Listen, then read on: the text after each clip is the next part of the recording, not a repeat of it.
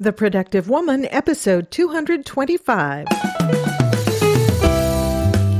Hello, and welcome to this episode of The Productive Woman. My name is Laura McClellan, and this is a podcast about productivity for busy women. My goal is to help you find the tools and encouragement you need to manage your time, life, stress, and stuff so you can accomplish the things you care about most and make a life that matters. Thank you for joining me. In this episode, I'll be sharing with you my conversation with entrepreneur, business coach, podcaster, and author Natalie Eckdahl. You'll find more information about Natalie, along with links to resources she recommends and the various ways you can connect with her online, all in the show notes for this episode, which you will find at theproductivewoman.com slash 225. This episode is brought to you by Blinkist and by FreshBooks. Our longtime sponsor, FreshBooks, is offering that 30 day free trial of their ridiculously easy cloud accounting service. To find out all the ways FreshBooks can help you manage your business finances, go to freshbooks.com slash woman and enter the productive woman in the How Did You Hear About Us section. I'll share a little bit more about FreshBooks later on in the episode, but right now I would like to welcome a new sponsor, which is Blinkist. Now, you know how important I think reading is to helping us grow and develop and expand our knowledge and our horizons as part of making a life that matters. But in today's age, it can be hard to find the time to sit down and read to learn more. It's just not easy when we have so much on our plates. So you may think you don't have time to read a book or to develop yourself in that way. Well, there's an app that I recently discovered and highly recommend. It's called Blinkist, and I am delighted to have them as a sponsor. Blinkist is the only app I'm aware of that takes the best key takeaways, the, the need to know information from thousands of nonfiction books and condenses them down into just 15 minutes of material you can read or listen to.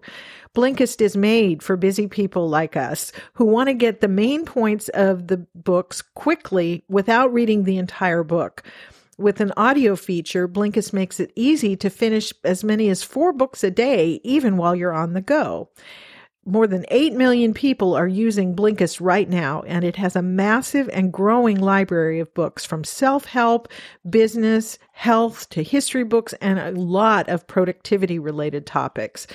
I really like Blinkist because in around 15 minutes, I can learn something new, get a flavor for a book, and then decide whether I want to invest the time to read the whole thing. And you can actually buy the book right from the, the Blink page for that book, or you can send the selections to your Kindle and read them at your leisure. I like the fact that you can highlight key points in the in the blinks uh, is what they call them. And you can link Blinkist to Evernote and that saves the highlights to Evernote. So I'm developing a great collection of quotes that are meaningful to me and you can read um, on your computer, on your phone, on your Kindle, or in your Kindle app, or you can listen to the the blinks uh, via the app on your phone. So I can listen to it while I drive or while I work out. The first one I read once I signed up for Blinkist was a book called How to Talk to Anyone by I think the name is Leil Lowndes and I really enjoyed it. This is a book I'm probably going to want to read the whole thing of, but I got a lot of great tips from just the, the 15 minutes or so in Blinkist. It's a great book for introverts like me offers a lot of good tips on things like how to initiate conversations with new people and keep the conversation going, how to enter a meeting or a party and connect with the people there, how to feel more confident in conversations and, and more. So I thought that was a great book. I also checked out Michelle Obama's new book, Becoming, and a fascinating book by Daniel Goleman called Emotional Intelligence. I recommend these books. I plan to buy a couple of them uh, pretty soon to read them in their entirety. Well, right now, for a limited time, Blinkist has a special offer just for the Productive Woman listeners. If you go to Blinkist.com slash TPW, you can get a free seven day trial. And in seven days, you can listen to a lot of 15 minute excerpts or highlights of, of books that you've been interested in. So that's Blinkist and it's spelled B L I N K I S T Blinkist.com slash TPW to start your free seven day trial. Again, that's Blinkist.com slash TPW. And I will have a link to this in the show notes. So now let's get right into my conversation with Natalie.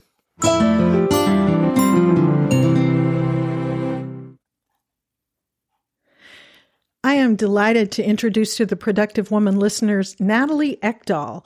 You might remember Natalie from her visit to The Productive Woman as the guest host on this podcast when she interviewed me back on episode 100 of the show. Natalie has put her MBA to very good use as an entrepreneur and a business coach, which is how I met her. She hosts the very popular Biz Chicks podcast, and she's the author of a great book called Reset Your Mindset that we're going to talk about a little bit. She's also a wife and a mom, and I've really been looking forward to having Natalie back so I could talk with her about how she's making a life that matters. So, welcome, Natalie. Thank you, Laura. It's exciting to be here. And it was so fun to get to interview you on your podcast. And it was a great honor back in episode 100. And I feel very excited to get to be on the other side of the mic today. Yeah, well, I'm I'm really glad to have you back. There are a lot of things uh, that I want to talk with you about. We were chatting a little bit before we started recording, and we'll get into some of the things that you've talked about in your new book, some of the things you're doing with Biz Chicks. But before we get into all that, let's um, you know, I gave a brief introduction to you, but maybe you could start by telling us a little bit more about who you are, what you what you're doing these days.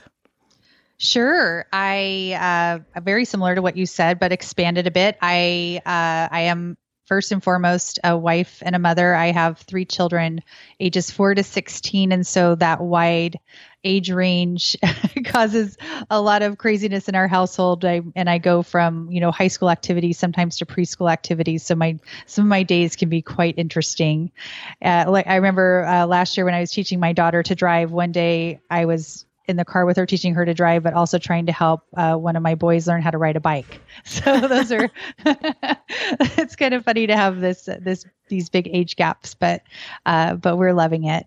And uh, in terms of my business, I have a business where I help women uh, grow and scale their businesses while maintaining profit and dealing and trying to avoid overwhelm, which it can be a lot to juggle all of the things that we do as business owners. And many of my uh, clients and community members also have families and growing families. So uh, that is something that we help them with. We do that through uh, several different ways through the podcast, which is free content, just like just like your listeners get with you, Laura.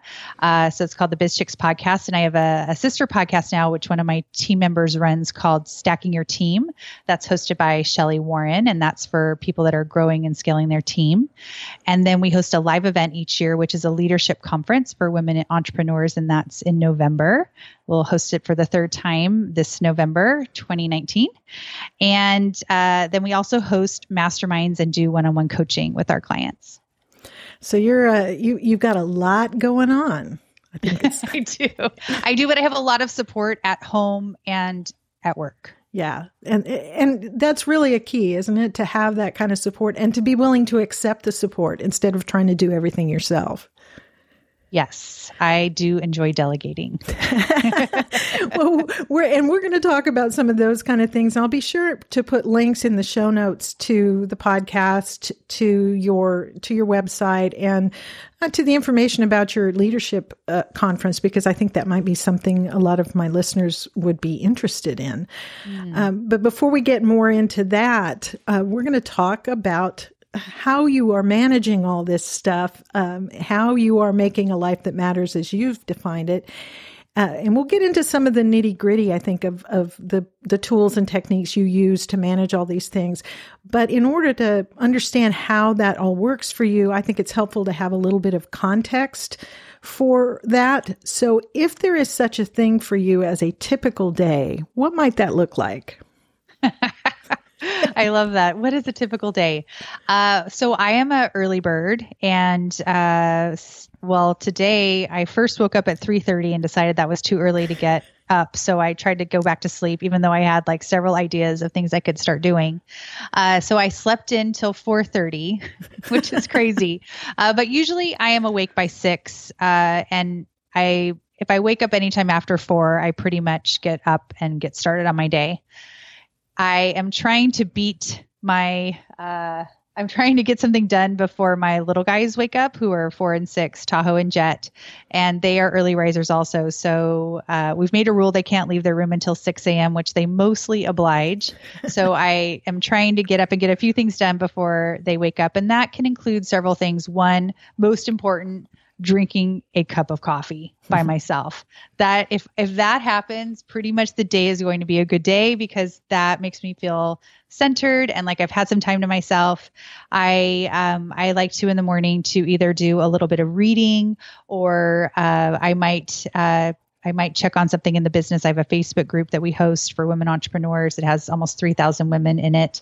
And then I've really been enjoying using the uh, five minute journal. Is that mm. something you guys have talked about before, Laura? It's been mentioned from time to time, and I know of it, but t- tell me, tell us a little bit about that. I like it because it literally only takes five minutes, and I never know how long I'm going to have. So it's it's just a page for each day with something to do in the morning and the evening, so to kind of bookend your day. And it starts off by asking three things you're grateful for, three things what three things would make today great. So it kind of helps you set an intention for what you want to happen during the day. And then uh, to give three affirmations to yourself. Mm-hmm. so i feel like it really helps like set where i'm going. And at the end of the day there's an evening routine where you check back in. But i'll be honest i'm like raising my hand here like i'm in court with you laura. I'm raising my right hand. I'll be honest I rarely go do the evening part because for some reason it just hasn't become part of my routine. But I love the morning part. It sets the day. And usually the three things I write down, I do make happen uh, because I've set that intention. And then the chaos begins about 6 a.m., mm-hmm. where uh, my little guys are awake and they wake up starving, like we didn't feed them the night before. They are starving and must eat immediately. So I am the morning person. My husband is a night owl. If he was to do, it's hard for him to function. Like it takes him about an hour to become his normal self in the morning, whereas I like hit the ground running. And uh, so I am pretty much responsible for the morning activities with the kids and uh, I get them all ready for school and feed them. My older daughter, my daughter who's a junior in high school, she takes care of herself and can do all her own things and is responsible for everything that she would need done. And uh, I get my little guys all ready for the day, and then my husband takes them to school. So at 8 a.m. is when I can breathe again. and I realize that I, and that's when I start to get ready for my day. And then I I pretty much do not have any calls before 10 a.m. And then the rest of my day might be most often like calls, a few calls with clients. I might be record if it's a podcasting day, I might be recording podcasts um, or being on someone else's podcast. So I do try to block my days so that they are um, combined with like activities. So either creating content or uh, working with clients uh, those that's basically what I do. I create content and I work with clients, and or I have the day off and it's with family. But most days are, are work, and my work goes generally till about four o'clock, and then I shift back into mom mode. My husband, in the last few years, as the business has gotten super busy and taken off, we have shifted roles, and he has become what we call the primary parent, and he has taken over a lot of the shopping and cooking responsibilities. So he generally has been making dinner. And um, at, so starting about four, I will go down and go downstairs. I have a home office and plug back into the family, see how I can be helpful.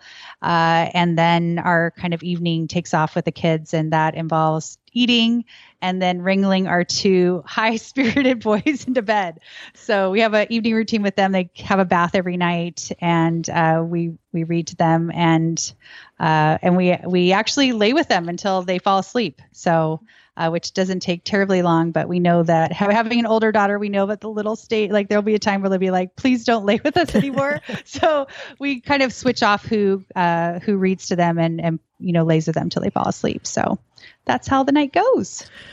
So pretty full days. Do you you mentioned that you kind of um, try to I, I, forget the term you use, but what a lot of people would would maybe say theme your days. You have mm-hmm, certain yes. days where you're doing content creations, certain days or certain parts of the day. Do you do you do it by day or by segments of the day? How do you do that? Yeah, I theme my year with a word of the year and then that kind of sets the year and then my month will kind of usually have some kind of focus and then the weeks have a focus as well so i've actually made a like template for what my month will be like uh, starting in January because some of my meetings are not every week. Uh, so I have masterminds that meet twice a month. And so those weeks are different. The first week of the month is generally for content creation uh, for either the podcast or creating a training for one of our programs and then uh, but then in terms of answering your question uh, it depends i prefer if a day is only content creation or only client work it that's my ideal does it always work out that way? Not necessarily.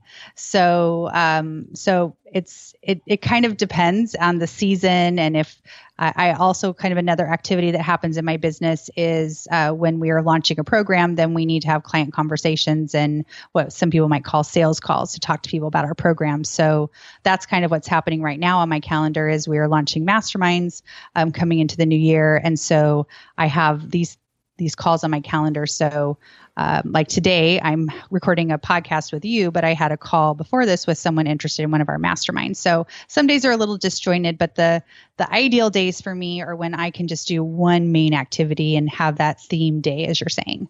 Yeah.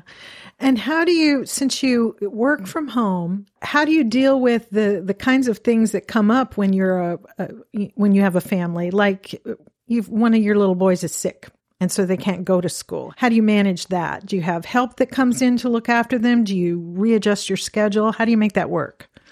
So that is that has changed throughout the years and even from when, you know, you and I worked together just even a few years ago. In the past, I would always take that responsibility. And now my husband is taking that responsibility. He is working in the business now. And so we have flexibility. He's not working for, he's not doing any other work besides working in the business. And so it gives us that flexibility that one of us can take over. And so for the last year, I would say year, year and a half, he has been, and we, we were calling that a primary parent role. And that's really a term I've heard from the millennials. That's how they tend to call um, who's kind of the, in charge either for the day or the week or the year.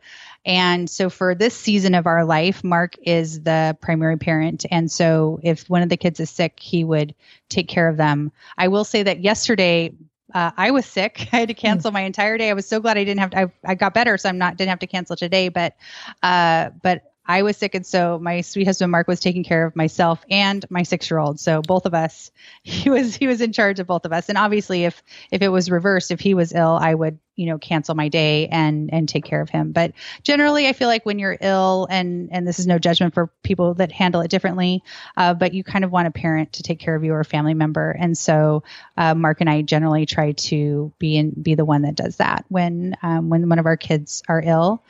And um, yeah, so I think that that's that's how we handle those situations. And then at home, like in terms of like the the distractions that can happen in the day, I have um, I have a position in my home I call my fairy godmother. so I so I have a a woman that we found in our neighborhood, and she is she was retired from the work she was doing previously, and now helps various families in the neighborhood. And she comes to our home every morning, and it's literally like having a wife come to your home and do the things kind of a woman in the 1950s would do, a, housewife would do. So um, her she does have a real name. She her name is Debbie. Debbie comes every morning around nine nine thirty, and uh, she does all the dishes and does laundry and tidies up and leaves. And because I'm in my office the entire time that she's here, it's as if a fairy godmother has come into my house and waved her wand around and reset things. And uh, and so I literally am my my life that I have created for myself intentionally is I am doing the work I love. And when I'm not doing that I'm with my family or doing some things to self-care for myself. And I don't love cleaning and laundry and um, keeping house. And so I have outsourced that and and I love it. I love it. Well I, I can see the value of that. How did you find your fairy godmother I used an app called Nextdoor. So that's an app that many people have in their neighborhoods, and it's it's I, I did several things. I posted it on Facebook also for a uh, a recommended stranger. So I did not want to hire someone that was a friend. So I was really looking for a friend of a friend, and then I posted it on Nextdoor as well because I wasn't getting as many bites on Facebook as I was hoping, and uh, and and she was looking for work. And i've seen since then a lot of postings on that app of people looking for household help of people looking for a nanny or part-time childcare for a plumber for um, a regular cleaning service. So uh, so yeah so debbie does the kind of day-to-day work that a kind of woman of the 1950s would do. And we also have a deep clean done every Friday. So we have house cleaners that come and do the toilets and, um, you know, just keep everything, all the vacuuming and floors. So Debbie's not doing all the kind of general cleaning tasks. She's more doing, I would call it housekeeping versus like deep cleaning. You know, it's so interesting to me as you're describing the help you have. And I think a lot of women would be listening and thinking, that is just awesome. How, how but I could never do that for any number of reasons. Maybe because we, you know, a lot of us struggle with, well, I should be able to do that. It's my home. I should take care of it. Um, why should I, you know, get somebody else to do that stuff? Mm-hmm. A lot of people feel like I can't afford that kind of help. How do, and obviously you've, you've d- built this uh, support system over time as your business has grown. But how did you, I mean, did you struggle with any of those kind of things in considering whether to get help? Yes and no, but not really. So, first of all, here's one of my philosophies. You should have as much work as you as much help as you could afford. So, however much you can afford, you should have that much help. And I don't really feel guilty about it. And I've tried to understand why I don't because I I hear that from a lot of women and from my clients, all the things you just said. It's very common. And I think it should be noted where I live. I live in Southern California in Orange County, which is an affluent area. It's not co- uncommon for people to have nannies and housekeepers and cleaners. And so um, I would say majority of people don't have someone come to their home every day and kind of reset their house. That's probably unusual in my neighborhood. Um, but I would say the majority of people have someone clean their house. Mm. But I know that my, especially my clients and friends in like the Midwest, uh, they would say like, I would not even be able to tell my neighbor or my family that I have this help. I would I would feel so much judgment. And I've thought about where this comes from and partially it comes from my mom. So my mom has modeled to me uh, outsourcing uh, when I was very young. My mom is an amazing housekeeper. Like she, I aspire to be I judge myself against her, which I always fall short. Like she's just amazing at keeping a home that's beautiful and clean and also very comforting and welcoming to be in. Uh, so it's a quite a nice balance that she's able to strike. But when I was growing up, my mom is a teacher and uh, was a teacher, and so she wanted her house cleaned every week but didn't want to be doing it all day Saturday. And so she, even though I would say my parents were at the time middle class, uh, she budgeted money for someone to come and clean our house. I think it started out once a month and then she got to like two times a month. And that that was worth it to her. The way they did that is my family never ate out growing up. So it's rare for my parents to even to this day to go out for meals. So it was just what was important to her. She wanted her weekends free and didn't want to you know, she was exhausted from teaching and taking care of the kids. And that was a priority for her. And then I've watched other people are doing and curious. And I've over the years gathered different ways that that you can run a household and get help. And so I don't ha- I would say that is in sense, you know, a mindset issue. There's this fear of judgment that people have about people judging them. And that is one that I don't really struggle with because over time I have learned to focus on the people I care about and care about their judgment versus random neighbors that I don't really know. Uh, so, and then I also say, I also say to some people who are like, well, I, I wouldn't even be able to tell my mom. And I'm like, well, don't tell your mom. Like, do you have to tell people everything you're doing and get permission? So I don't need permission from a lot of people to do what I want to do. I need to do what's right for myself and my family. And I've, I've trained myself to let go of that. Now, does it, do I ever worry about things you know yes i do. Uh, but i would say that's one that's one area i struggle less with is like worrying about the judgment from other people about how i'm running my home.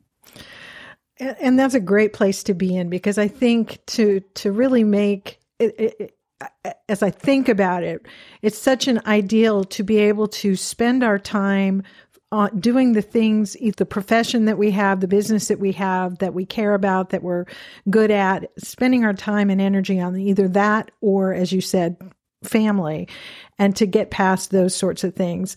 And so I want to talk about that a little bit more in a minute. But so you don't you don't struggle with that. You've got um, You've got the support system that you need. I think you would agree everybody's life is a little different for all yes. of us. It presents different challenges as far as staying productive, getting the things done that really matter to us. That may not be a challenge for you, but what would you say are your biggest challenges when it comes to managing your life, making a life that matters as you define it? That's such a good question. And absolutely, I have my own challenges. So I have a lot of ideas. I constantly have ideas for new businesses, for new podcasts, for uh, new new things to do around the house, new activities. And that's something that I have to manage. Have you heard of uh, the assessment called the Kolbe, or have you taken it, Laura? I don't know if I've taken that one. So I I recommend you take it It'd be really interesting. I have an idea of what you might be. So it's it's called it's I'll spell it. It's K O L B E. And if you go to kolbe.com, you can take their it's called the Kolbe A assessment. And it it is uh, you have to pay for it. It's $50. But taking this assessment has helped me understand myself and I have my clients take it now too. It has helped me understand my clients so much better. And so it talks about how we originate when we uh, how we originate with a new project or idea. So, say I was to say, Hey, Laura, I have this idea for a podcast we could do together. Uh, I would start off the way I originate is as a quick start, which means I start off brainstorming. And my guess is you might be a fact finder uh, because you would ask a lot of questions about it and like details and like when would we start and uh, how how long would the program be and how would would we have a contract and uh, it was, does that sound right? Does that sound right? Like you'd, have a lot of questions. Yeah, probably. so quick starts tend to not take very long to make decisions and fact finders take longer mm-hmm. uh, because they need all the facts and often don't feel like they have all the facts even when they they may have all the facts. So my struggle is sometimes i don't ask enough questions when i before i make a decision. And then another element of the Kolbe you could be high end quick start high end fact finder or high end follow through. And those are people that if we were to have the same conversation about the podcast they would want to know what the goal is of the mm-hmm. podcast. Like why are we doing this and how will we know if we're successful? Because they have to hit that goal they can't not hit the goal. So they would be focused on kind of more like what what are we trying to accomplish? And then let's figure out how to their goal would be to they would their job would be to figure out how to accomplish it. So i am lower in fact finder and follow through. And so in terms of productivity i start a lot of things and struggle to finish them. Mm. and what i've learned is that that's something i have to hire out for so the things that I do want to be done, I have to hire people to finish them or to hold me accountable. So you've mentioned I wrote a book. Laura, I would never write a book by myself. Mm. Natalie has ideas for like a hundred books, but I'm never going to actually write a book unless I have help. And so I hired a woman who was my writing coach and a ghostwriter. And so she wrote it with me and she took many of my podcast episodes and turned them into chapters. And it was very collaborative. I was very involved. I have like folders of the seven drafts we had uh, going back and forth between us. But uh, I would not have accomplished it without her help or and also like even towards the end my motivation was because it was very difficult. It was a very difficult process for me to to do this book. Uh, but she held i wanted to release it at my live event. And so that's how that was her carrot for me. She's like imagine when you're at the event and you get to share it with everybody but we have to get this part done by this date or we're not it's not going to happen. So i so to answer your question for me while i get a lot done i i do that by outsourcing and delegating and knowing my strengths and weaknesses and completing tasks is not always my strength and so i i often hire that out well, and it's so important that you know that about yourself. to me, I think really productivity in all the best senses starts with awareness awareness of who we are, what our strengths and weaknesses are, and where we need help and how we can get it. But but if we don't know those things about ourselves, we're just going to be spinning our wheels, I think a lot of the time. I think it's true. And this this assessment, this Kolbe's helped me understand my clients that are fact finders that need a lot of space to really think things through and to understand, you know, you know, a couple of my clients want to have like, what's my five year plan? Yeah. Okay. it's hard to do a five year plan the way technology is changing, but let's see what we can do so you feel comfortable or what facts do you need to move forward on this next hire to feel comfortable. And, um, and then also for me to know like when to push people a little bit too, like, okay, you're actually not going to feel like you have all the information. So could we set a deadline to move forward, even though you feel like you could do more research. So, uh, so that's been really helpful to understand the people I'm working with, and uh, and I, I, really I think it's a really interesting assessment, especially for those of us that enjoy like personality tests, and it's it's a nice um, addition to the other things that are out there to understand yourself and others. Yeah. Well, and you mentioned your book and the help you got there. And I think it's interesting that you worked with a writing coach and ghostwriter. And it, it it's clear to me from reading it and from knowing you somewhat since we've worked together in the past, mm-hmm. it, it's clear to me that it was very much a collaboration because it, it sounds like you. When I'm reading it, I hear your mm-hmm. voice, mm-hmm. you know. So yeah, which was really important to me because I'm a podcaster, so my listeners know my voice. Yeah. And so it could not and there were some things in there like I like she would write some things in, you know, and there's some things I wrote and some things like she would write the first draft of and I would tweak it. But there was some way she phrased things. It was like, well, I don't say that like that, or that's not even something I would ever say. And so that was so what was so great is to go through it. And I am such a better editor than a starter on mm. stuff like that. Like I'll have the idea but then to actually go and write the content to write is difficult for me. So even when I do solo episodes, those are challenging for me. I, I love doing them because I love sharing, you know, my thoughts with my audience. Uh, but they take me, you know, double, sometimes triple what a um, what a interview um, episode would be. And part of that also is this other thing I deal with, which is perfectionism. Mm. So I, I like to say I'm a recovering perfectionist, but I relapse a lot. I, I, can relate to that, I think. Well, let, I want to talk about your book because we've mentioned it a couple times. This is something that just came out not too long ago. It's called Reset Your Mindset. I, I will put a link in the show notes because I really recommend it. Your your target audience, the people you work with, a lot of them are entrepreneurs, business business women at various stages, and a lot of them are very high performing business women.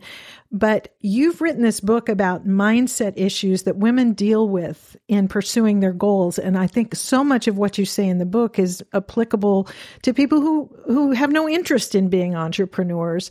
Um, can you share? I, you know, I, I don't want to recite the whole book because I, I really would encourage people to go pick up a copy and read it and think about it. Uh, but but can you maybe share one or two of the the biggest mindset challenges that women that you're seeing women having to struggle with?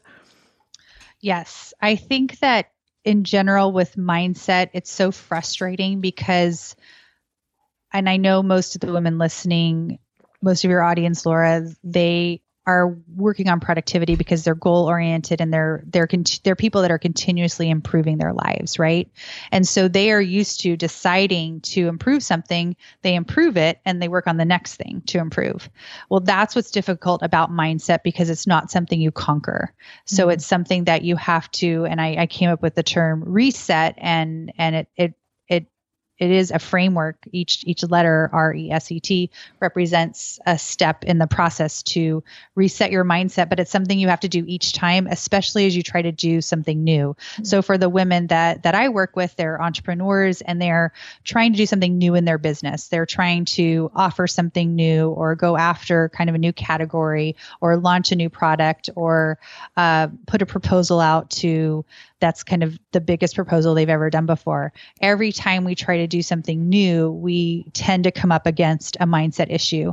And it is unnerving when you are used to conquering something and mm-hmm. then people can almost go get paralyzed because they don't understand why am i going through this again and again and again and they imagine that nobody else is. And so, one of the reasons I wanted to write this book is to kind of normalize that process and the things people tell me privately uh, about their mindset and about their struggles to sh- to put some of that out there publicly. And I was very grateful that um, I had. Uh, several clients that were willing to let me interview them for the book and use their stories throughout. And i think that's what makes this book unique is it's not just my story and my um, framework and thoughts. It's it's the stories of you know eight other women and they're multiple all of us have multiple mindset issues that are that are stronger for us. Uh, like for me, I said fear of judgment is not one I struggle with, uh, but imposter syndrome is, and uh, fear of failure is. So those are those are two that I struggle with. And then most people I work with also have money mindset issues that mm-hmm. that go back very deep to our childhood, often, and or stories in our early adulthood about most often it's it's scarcity. There's this it, with money mindset many of us have had experiences with scarcity. Um, i i have too even though my my family was middle class and and kind of got more affluent as i got older there were times where there was a recession that it impacted um, my college years and um, a time in in my my first marriage when my ex-husband moved money mm. he moved some money out of an account and i really dealt with like the feeling of scarcity and so that's something that i deal with and i see a lot of other women deal with that it it's on the outside looking in it just doesn't quite make sense like why are you worried about scarcity when you have all this abundance uh, and so through the book and in the work I do with people, we help them to uh, understand you're not alone and to have a process like to go to. Um, do you want to dig into any of those that I mentioned? Any that you feel would be most helpful? We were talking before we started recording about imposter syndrome, and we've talked about that on this show before. What I find so interesting, and it, well, maybe we can define real quickly in case we've got someone new who hasn't listened to the past episodes about what imposter yeah. syndrome is. Yeah, I'll share my point of view. You're welcome to share yours too. I, I, was something I had never heard of until I started listening to podcasts. So I'm sure there's some people listening that are like, oh my gosh, now I, I know why I feel this way. It is the feeling as if you're a fraud and should not be doing what you're doing. And that at any moment you're going to find that someone's, you're going to be found out, that people are going to so, go, oh my gosh, Natalie doesn't really know anything about coaching. Like, why is Natalie ho- hosting a conference? Like, who, who, who is she? Yeah. Who are you? That usually what you hear in your head is who are you to blah blah blah, whatever it is. That's yeah. what you hear in your head often. Yeah, and that it is so prevalent. I mean, I I experienced in in many ways. It kept me from almost kept me from launching this podcast because exactly that. Who are you? Why would anybody want to listen to what you have to say? I felt it when I went to law school later in life. I walked into that building and I thought, any day now, they're going to find out, they're going to realize they should not have let me in here. Yes. They're, that's the other thing is like any day now. Can I share this quote by Maya Angelou? We actually start our imposter syndrome trap, our imposter syndrome chapter off with this. Sure. She says, which I could not believe because you just can't believe that anyone else feels this way, especially people that you admire. And she said, I have written 11 books, but each time I think, uh oh, they're going to find out now. I run a game on everybody and they're going to find me out. Yeah. And that, that that's such a great expression of what imposter syndrome is all about. And what's so interesting to me, as we talked about earlier, is that when you look at the research, because there is, you know, there are studies that have been done about yes. imposter syndrome, uh, scholarly studies and research that's been done. And when you read some of the papers, what they find is it is most common in highly accomplished women Mm-hmm. The women that we all look up to and think, wow, look at all she's doing. She's got it all figured out. Those very often are the women who, in their heart of hearts, are thinking they're going to, they're going to figure out that I'm a fraud. It's, uh, it's fascinating, especially when you have, you know, really high functioning women sharing their inner thoughts with you, uh, which is what you know one of the the blessings of the work I get to do is I as people trust me and they share very vulnerable things with me. And to over time have gathered all these thoughts in my head and to have kind of shifted you know shifted through them. And um it's just it's shocking what people hear in their head. Yeah. It's it's literally just mind blowing and surprising. And so uh, that's why I wanted to get this book out there. And it is written for women entrepreneurs because that's who I talk to, and I try to stay focused on who I talk to.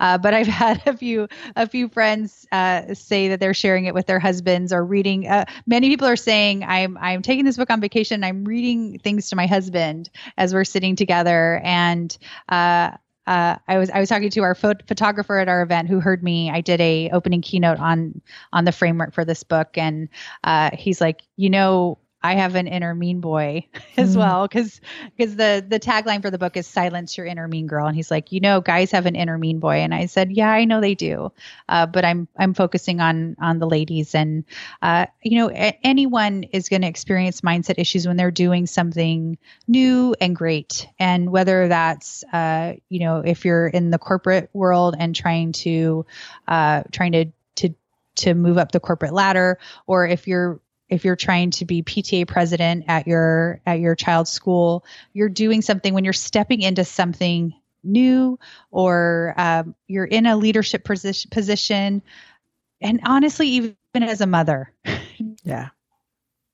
Yeah i mean that's that's really that's such a good to good be the mother. Yeah. That is such a good point that that these mindset issues affect us in all areas of our lives. Um, as moms, as you know, as a lawyer, as uh, any of the the roles that we play, those mindset issues are going to be affecting a lot of us, and they're going to be, you know, which ones we struggle with may be different for each of us, but the concepts are there, and I love that's what I love about the book. What I'm really enjoying reading it is you've developed this framework for identifying what what the issue is that you're struggling with and finding a way to overcome it.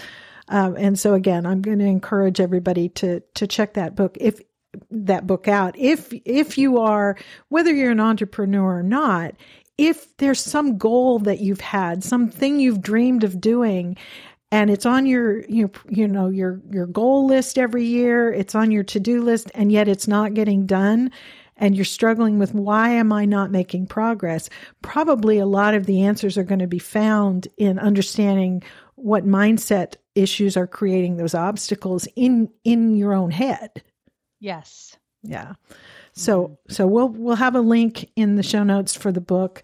Um, one of one thing that I don't know if it's really a mindset, but before we get back to talking about how you're managing your own life, w- one of the things that really made me want to have you come and be uh, talk with me on the show is something you said in one of your newsletters early in the uh, this last year, about whether it's possible, especially for us as women, to be too polite in business.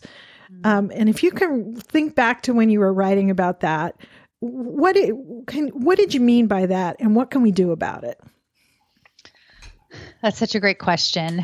Uh, so I was raised to be very polite. My mom is a gracious woman pretty much if you met her, you would like her and want to be friends with her. She's just a very likable, kind uh, person, but also, you know, so I've kind of evaluated, you know, different people and how different people interact with the world. I would call my mom a people pleaser. Hmm. Uh, so, and I, I don't mean that in a negative way. I just mean that's how she operates. She really deeply cares about others and and wants other people to be happy and will often sacrifice her own happiness uh, to to make to make other people's happiness come to be. And I also was given a lot of training, which my mom she, she, she listens to the podcast, and so she's heard me say some of these things on air and reads my newsletter, and and uh, sometimes she's like, "Well, that wasn't my intention," and and we all know as parents, those of us that are parents, that often in parenting you say things that your child takes to a level that maybe you didn't intend. Mm-hmm. So some of that is going on in in my life as well. Uh, but I was also taught to not talk about uh, my success, that other people should shine the light on me, not to shine the light on myself, and to shine the light on others, and and not you know, if I had an achievement, I shouldn't be talking about my achievements. Well, I learned very early in the business world that if I was not going to be sharing about my achievements, that no one was going to. and so yeah. I had to make some adjustments and and take figure out how to interact in primarily a male dominated world that I that I started working in. I was uh, a management consultant, and often I would be the only woman on the team and uh, traveling, you know, with a group a group of guys and how to interact and also how to excel and shine in that group with and I, I realized I had to find a way to authentically share about the great things that were happening for me and in my work. And so I often find that um, other women have had the same kinds of messaging growing up, and that we at some point need to make a shift. And really, in all of the messaging we received growing up, I would say, do we agree with it? And is mm-hmm. that working for us now? And I come from a place where I truly believe that I know my parents did the absolute best they could. I believe that 99% of parents do the best they could. There are just some pure evil people and abusive people that, you know, those are, that's just a whole different story. But I'm talking about those of us that had, came from families where our parents truly did the best they could and may have created some messaging and thoughts that have stayed with us that may need some adjusting. And so it's okay to be respectful of the work they did in your life and also make changes and adjustments. I find that there's a way to do both. And so I have I have gone against some of my mom's teaching to not talk about how great I am and, and also to so I do. I will share my achievements, and it's often very uncomfortable for me, but I do it anyway. And um, I also I, I also do something with uh, with my community on my birthday. I will ask them for a gift, and the gift is usually to share some of my content or to subscribe to my podcast. And that feels very strange. And I'm mm. sure when my mom reads that newsletter, she's like, "I can't believe she's asking for a gift." But I've also learned to ask for what I need, and to uh, to to know that I've created goodwill with people and it's okay to create and ask once in a while. So I don't do that every week, uh, but I feel like once or twice a year it's okay to ask people that hear my podcast for free if they would give me a gift and it's my birthday and here's like five to seven ways you could help me celebrate. So that is you know one way that I may seem less of a nice girl, but I've had to figure out how to uh, how to operate in business in a different way than maybe I was raised to. Yeah, and and I think that's such a good lesson to learn. And I, I, it's as I said, one of the reasons I wanted to talk to you for this particular episode. Um, which as listeners are hearing it, it's the beginning of a new year, and maybe we're all thinking about the things that we want to accomplish this year. I, I always encourage people to think about what what's the end goal you want, what are some of the obstacles that may be in the way and what can you do to overcome those obstacles? That becomes your to-do list. And i think for many of us one of our uh, one of the obstacles is our own hesitance to speak up to say hey i know how to do this thing. This thing that you need done this is something i'm good at. This is something i've accomplished I'd like to play a role in, you know, whatever this thing, whether it's in business, your own business, or in corporate America, or as you said, in the PTA at your child's school, to be willing to overcome that hesitance, that feeling that, well, if I'm speaking up about what I'm good at, I'm bragging. And we were all taught not to brag about ourselves. Right. To, to find a gracious way to let people know what you have to contribute. Absolutely. I 100% agree. And I think to just know that it's not going to feel comfortable yeah. the first few times and that uh, doing things differently, you're actually like creating new synapses in your brain when you we do things in a way that we haven't done before. To just go ahead and try it and see what happens. As as uh, someone I know and respect very well, very much, has said more than once, when you try something new, what's the worst that's going to happen? Nobody's going to punch you in the face. well, you really have to ask yourself, can you survive it? And it yeah. comes down to like our lizard brain, right? Yeah. We all have this like evolutionary brain that, you know, goes back to survival mode at yeah. the end of the day. And we actually i actually have to walk myself through the process of can i survive can i survive whatever it is?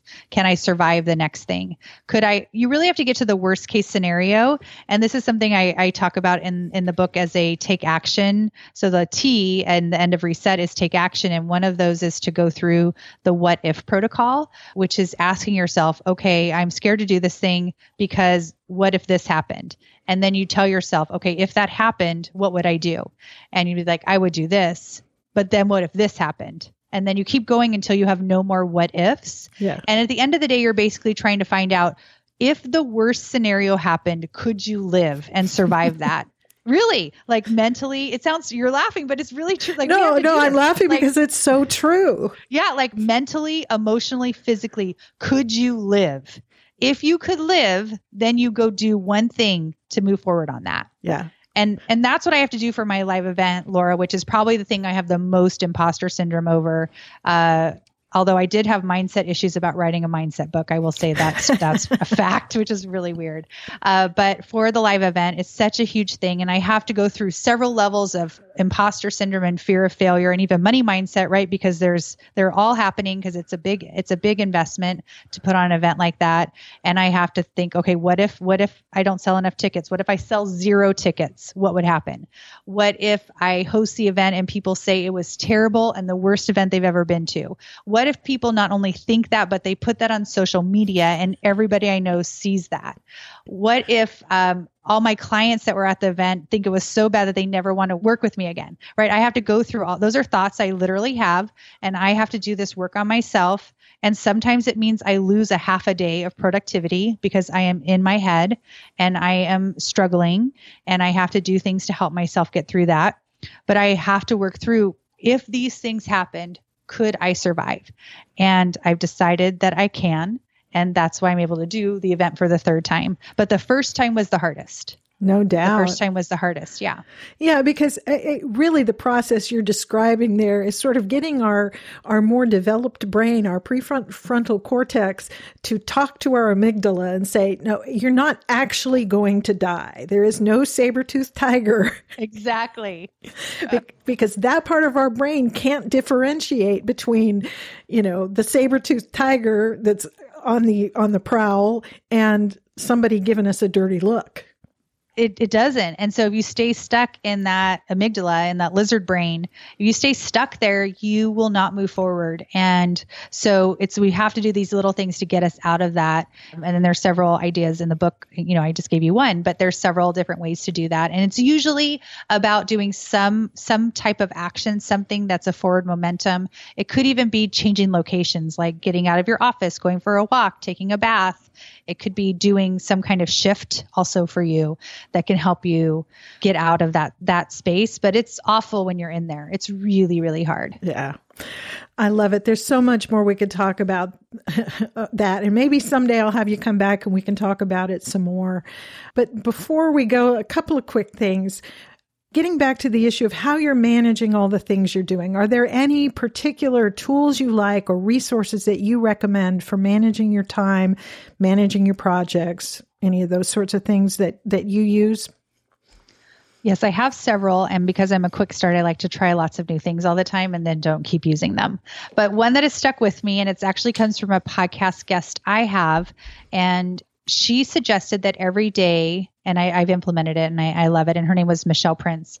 Uh, that every day you write down three things you want to accomplish and write them on a sticky note and literally put it on top of your phone. Like our phones have become this huge distraction in our lives. So when you see your three things, you you when you know when you grab your phone you can't help but think okay maybe instead of popping on instagram i might want to complete one of these things and she mm-hmm. especially likes to accomplish one thing as soon as possible in the day and so to and also many of us and especially me because of all my ideas my to-do list can be 10 or 20 you know, things deep, tasks deep. And that's just not possible.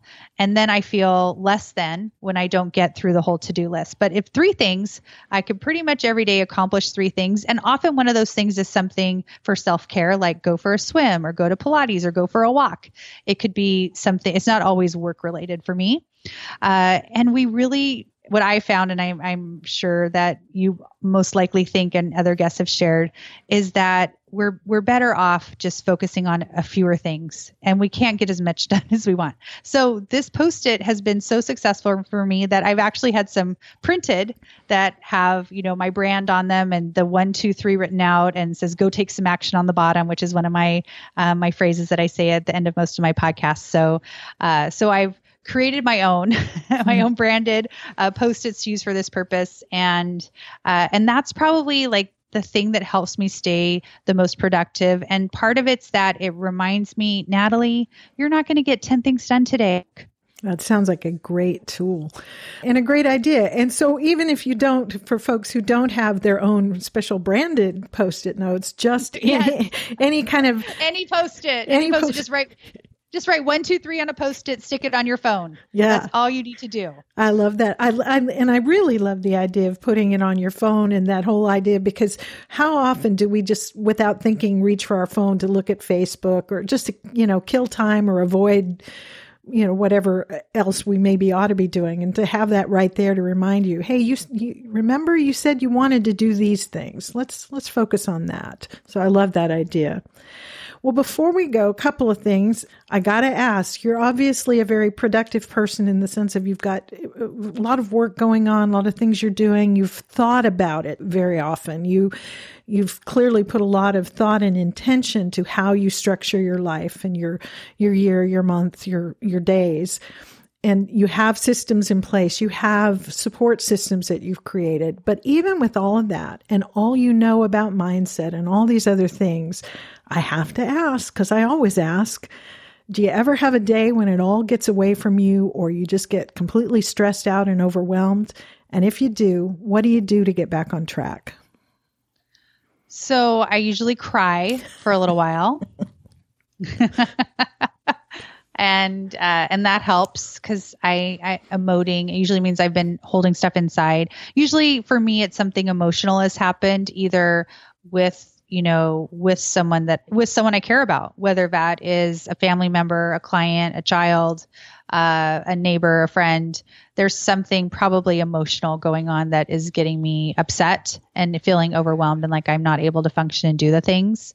I also can get overwhelmed around, you know, I talked a little bit about money mindset and scarcity. So I also can get overwhelmed with kind of just the stress of running a business. I have a team of people that we're supporting. And, you know, even in our household, we have people that we're, you know, providing, uh, you know revenue to money to uh, so it's important that my business stays afloat. And i can get to that amygdala scarcity feeling of uh, it's all going to go away right? It's mm-hmm. all going to disappear and then i can i can get very into overwhelm. And so a few things that i do. I allow myself the space to be emotional and but i don't let it go on for like a whole day. Mm-hmm. so i generally don't lose a whole day but i might lose a few hours of just like feeling emotional, I do try to either like take a bath. That's very comforting for me. I might, I do in the middle of the day sometimes take a bath because that's what I need, um, or go for a walk to do something to kind of take care of myself. The other thing I do when it has to do with money is I try to think, what could I, what money can I let go of? Hmm. So, is there an invoice I could pay? Is there someone that, you know, I could give money to that has been I've been supposed to give money to. So because what I want to do is the opposite, right? I want to just hoard it and hold it and keep it all in. So I try to release it mm. and it's so crazy, Laura, like every time I do this, money comes back to me. Mm. Like it's as if I needed to get it out there and then like someone will pay their invoice or someone will say they want to work with me or um you know something will happen um, related to abundance of money. And so that has affirmed that practice for me to keep doing it.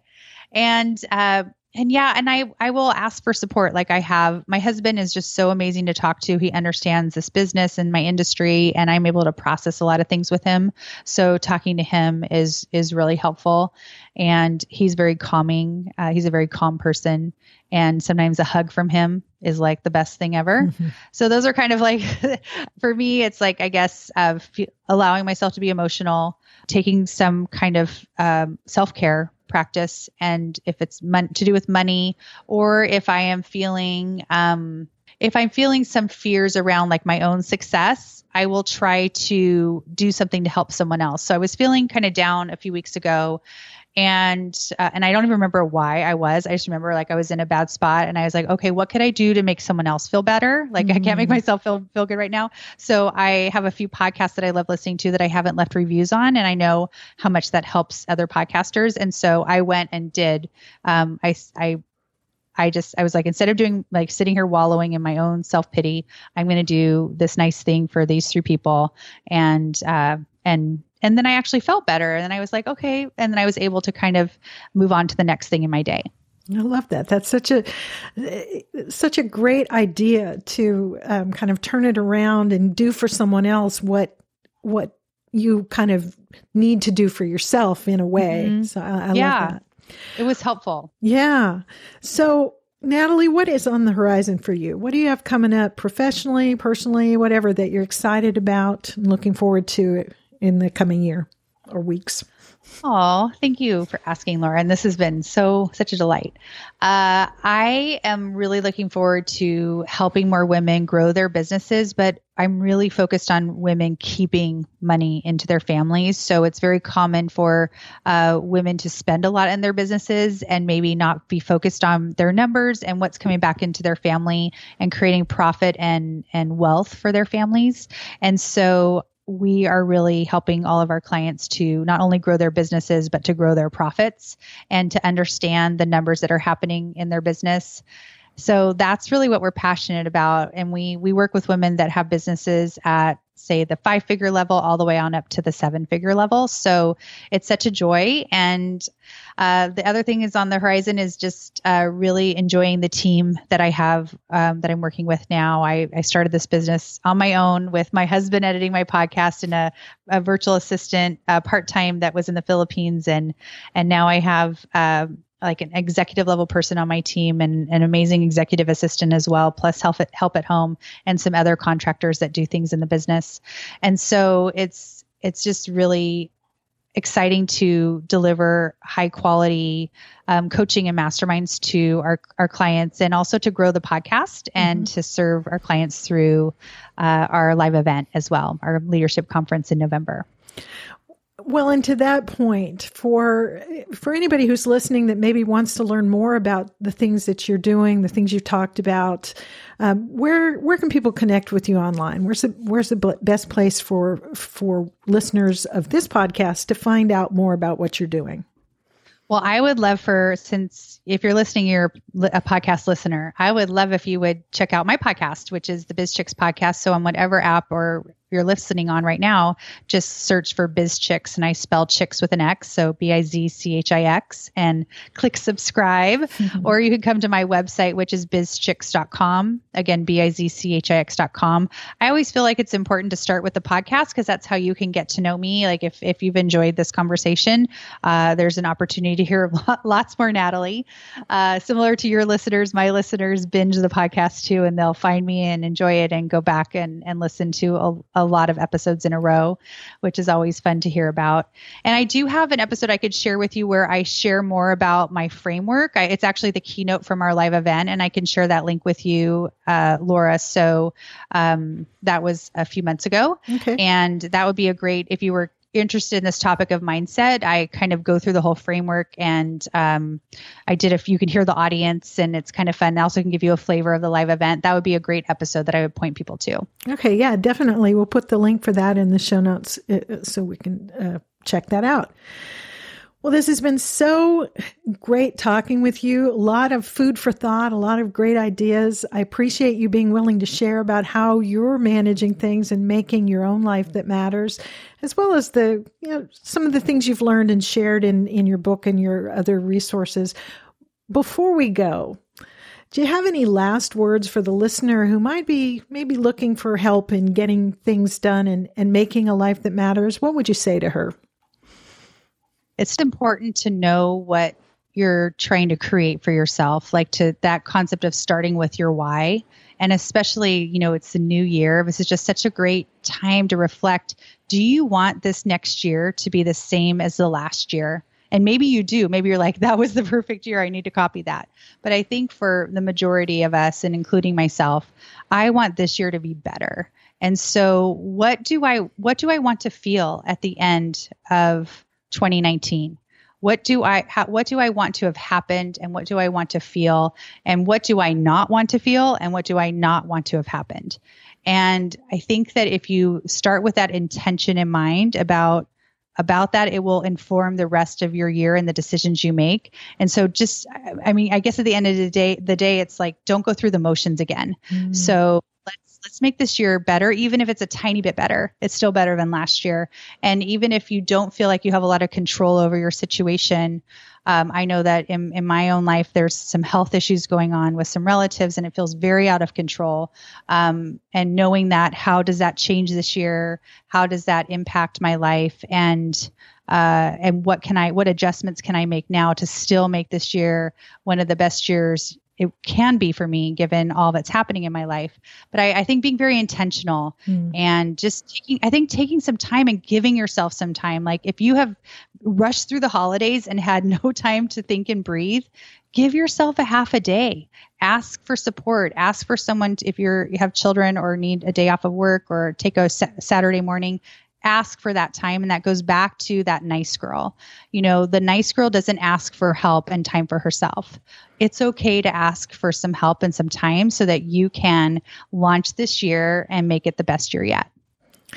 Well i couldn't have said it better myself. Thank you so much natalie for taking the time to talk with me. Thank you laura. It was such an honor I am so thankful to Natalie for taking the time to talk with me for our benefit, to share her thoughts on how she manages her life, and for some great suggestions and really encouraging thoughts for the rest of us. But what do you think? Do you have any questions for Natalie or for me? Any thoughts about the things that she and I talked about? I would love to get your feedback. I know she'd be interested in hearing it as well. You can share your thoughts in a number of ways in the comments section of the show notes at theproductivewoman.com slash 225 uh, you can post a comment or a question there. You can also do it on the productive woman facebook page or in the productive woman community facebook group if you are part of that. If you want to share your thoughts with me privately you can always email your questions comments or suggestions to me at feedback at theproductivewoman.com and i'd love to hear from you uh, I want to, before we go, give a shout out to our longtime sponsor, FreshBooks. For those of you who are freelancers or small business owners, you know how important it is to make smart decisions for your business and how incredibly important it is to get paid for the good work you do. Well, our friends at FreshBooks are there to help with their cloud accounting service that is ridiculously easy to use, even for somebody like me who doesn't love numbers a whole lot. FreshBooks has a ton of great features. For instance, you can use it to automate late payment email reminders. So instead of digging through your records, manually sending reminders to customers who haven't paid, FreshBooks will track payments and send those reminders for you. And when you email an invoice, FreshBooks can show you when a client has seen it, which is a useful bit of information. Well, if you haven't yet tried FreshBooks, now is the perfect time to give it a try and get the new year off to a great start in your business finances. They are offering that unrestricted 30 day free trial to the Productive Woman listeners. No credit card required. This is just your chance to see whether FreshBooks is right for you. To try it out, visit freshbooks.com slash woman. Be sure to enter the productive woman in their How Did You Hear About Us section. And let me know what you think. If you've tried it, I'd, I'd love to hear what you think. Um, and of course, remember if one of your goals this year is to read more, definitely check out Blinkist and this, their special offer. Visit blinkist.com slash TPW to start your free seven day trial. Thank you so much to FreshBooks and Blinkist for supporting The Productive Woman. And that is it for this episode of The Productive Woman. Thank you so much for spending this time with me and with Natalie. I hope you enjoyed our conversation. I hope you found something in it that is helpful or encouraging to you, something you can take home and put into action this year to make your life meaningfully productive. Uh, I look forward to talking with you again very soon. So until next time, remember extend grace to each other and to yourself, and go make your life matter. The Productive Woman is a proud member of Noodle Mix Network. Find more of our award winning and award nominated podcasts to help you think, laugh, and succeed at noodle.mx.